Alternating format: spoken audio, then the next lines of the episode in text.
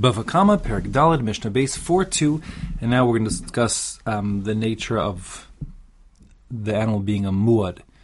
So we said muad means that the owner was put on notice that his cow was, or his, his animal dangerous um, three separate times. And at that point, he um, is responsible to be more careful with the animal.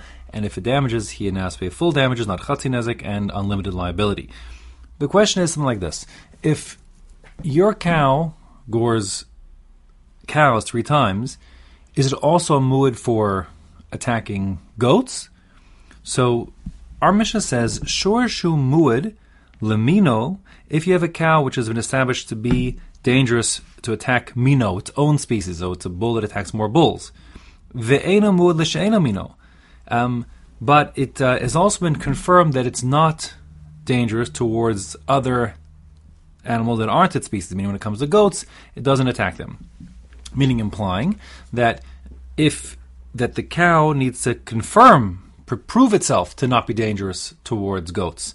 Um, and if so, then we will treat the cow as a muad regarding other cows and a tam regarding goats. But it has to establish that it's not dangerous, meaning that it has to, yes, attack cows three times, but it has to at the same time be exposed to goats and not attack them. If we don't have that data, we don't know how it treats goats, we have to assume according to our Mishnah, that the cow is dangerous, not just to, to cows, but other goats as well. So a person has like more responsibility. We'll call that the maximalist approach. The person says, you know, the, the Torah is making you responsible for your cow to be a dangerous cow, or with respect to all kinds of damage, unless it can has demonstrated it's not dangerous in some specific scenario. And similarly, if you have a muad la adam, if the cow has um, attacked people, but you've confirmed that it's not dangerous to, to animals. It just attacks people. When it's around animals, it's docile, or on people it attacks. So now you've got an animal which is a muad for one, not the other. Or you could have a situation in which it's a muad lekatan and a muad legadolim. It consistently attacks, you know, young animals like a little foal and a calf. Uh, vena muad legadolim, but it doesn't attack an older horse or a, a mature cow and so on. So then, if that's the case, if it's shown how it's dangerous for some and not others, eshu muad lo. So then, whatever it is a muad towards, that is mishal nezik shalim. The owner has to pay full damages. Ve'esheinu muad lo. Whatever he has not been confirmed to be dangerous towards, he's confirmed he's innocent or not. He's docile towards those animals or those other characters or class of things. Then mishal mechati nezik. The owner only pays half damages. Okay, now. Um, the Mishnah is actually subject to a, a, a machlokas in terms of girsa, according to most. And uh, this girsa we have in front of us is the girsa, the version of the Mishnah as it's retained by Rav Zvid in the Gemara. And Rav Zvid puts that vav in there, meaning he has this maximalist approach. He says that your, so to speak, your cow is guilty as a muad until proven innocent, unless it shows it's, it's docile in some respect, and therefore the vav he includes is that vav. I'll emphasize it again now. It's shor shu muad lamino. The cow is dangerous regarding its own type. Ve'eno muad. That's the vav. Ve'eno. But it's also confirmed to not be dangerous. Lishe'eno mino. To its not its species. Muad la adam. It's confirmed as dangerous to people. Ve and eno muad lebehema. But it's also shown it's not dangerous towards other livestock. Muad katanim. Ve Einamuda Gadolim, it's dangerous towards young animals, but not older ones. That's Rav Zvid's version of the Mishnah. There's another version of the Mishnah that Rav Papa had. Rav Papa said there's no Vav in the Mishnah. He takes what I will call a minimalist approach. He says you have to you can assume that your cow remains a tam unless it's shown to be specifically muad. So he takes that vav out, and therefore the Mishnah would read something like this: Shorshu muad lamino, just because your cow is confirmed to be dangerous towards other cows, Eino muad, see no vav there. So just Eino muad l'she'eno That doesn't mean it's considered muad for other creatures besides cows. Muad la'adam, just because it's established that it's dangerous towards people, Eino muad behema. It's not yet considered a muad when it comes to other livestock. Muad la'katanim, just because it attacks young creatures, Eino muad la'gadolim. It's not yet confirmed to be a muad to pay nezik shalom when it comes to older creatures. Uh, so it's a different reading in the Mishnah. The reason why I bring that up is because the halacha falls of Papa. Okay, so that means that the halacha takes this kind of minimalist approach that it's sort of in the favor of the of the mazik, which says he's not liable unless his cow is shown to be dangerous in a more general way against this specific you know category that it attacked.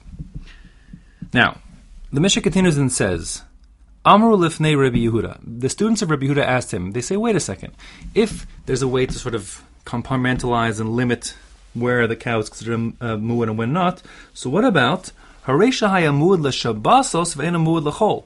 What happens if you have a cow and it's going around goring on Shabbos, but it doesn't gore during the week? Is that such a thing? Can it be that the cow is going to be considered a muad just on Shabbos and it'll be a tom the rest of the week? Amar Rabbi Yehuda says yes, that indeed is the case. The Shabbosos Mishalem Nezek Shalom. On Shabbos, if he gores, the owner will have to pay Nezek Shalom because he's more responsible. Liamosechol. But on other days of the week, Mishalem Chatzi Nezek. He only pays half damages. Now, the Gemara says, like, why should this be? And it gives, why should it be that the cow be more dangerous on Shabbos and other days of the week? And the Bavli gives a reason, well, during the week it's working, whereas on Shabbos it's sort of idle, nothing to do. The old idle hands do the devil's work. Once the cow is, you know, bored or whatever, unstimulated, uh, it's or too much energy, whatever it is, so it gets frisky and starts attacking people. So there's a reason why you should expect the cow was dangerous on Shabbos, but not during the rest of the week. That being the case, um, you see that you can't just find some clever pattern that would exempt you. In other words, you can't just say, listen, as it happens, the, ca- the three cows that my cow gored um, happen to have, you know, spots on the left side, so now your cow has a spot on its right side, I should be liable, Nezek Shalom. No, that's not how it works. But since there's a rationale to think why the owner should be careful on Shabbos, not the rest of the week, of the week and the cow was attacked three times on Shabbos, not the rest of the week, he can be muad just for Shabbos, not the rest of the week. Um, the Yerushalmi gives a different explanation. It says that during the week, and um, people wear more like you know subdued colors, like more plain work clothes, whereas on Shabbos they're wearing more colorful, fancy Shabbos clothes. And again, that's what excites the animal to attack people. That'd be specific for people. Um, but again, the idea is that there's a rationale since the cow was attacking people because they're wearing colorful clothing. Uh, you have to be more careful. Whereas during the week when people aren't wearing fancy clothing, then it wouldn't be a muad for such people. Says the Mishnah further, Ve'emasai hutam. Now, when can the animal revert to being a tam, to being, you know, once again, chatinezik? So, according to it's Mishiyach Serbo Shlosha Yemei Shabbosos if um, three, like I'll call it like you know weeks in a row, three Shabbos has passed, where again the cow doesn't gore.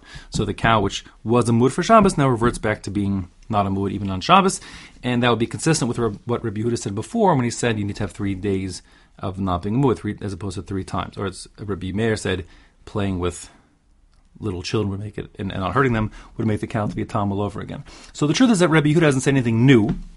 So the question is, um, sheet of having to do it three times, on three different days, and why are we re-speaking that out? And the answer is um, because you you can't say just because, let's say, for example, your cow, your cow is a muad for attacking on Shabbos. You can't say, well, that's because it has nothing to do. But on you know this week we had uh, Monday, Tuesday, and Wednesday we just had you know we didn't do any work around the field and the cow didn't gore, so therefore my cow should revert now to being a tom even on Shabbos. Now you can't say that; it would have to um, prove itself three times on, in this case, the Shabbos itself, uh, regardless of the fact that other days of the week it had nothing to do, or maybe people wore colorful clothing and so on and so forth.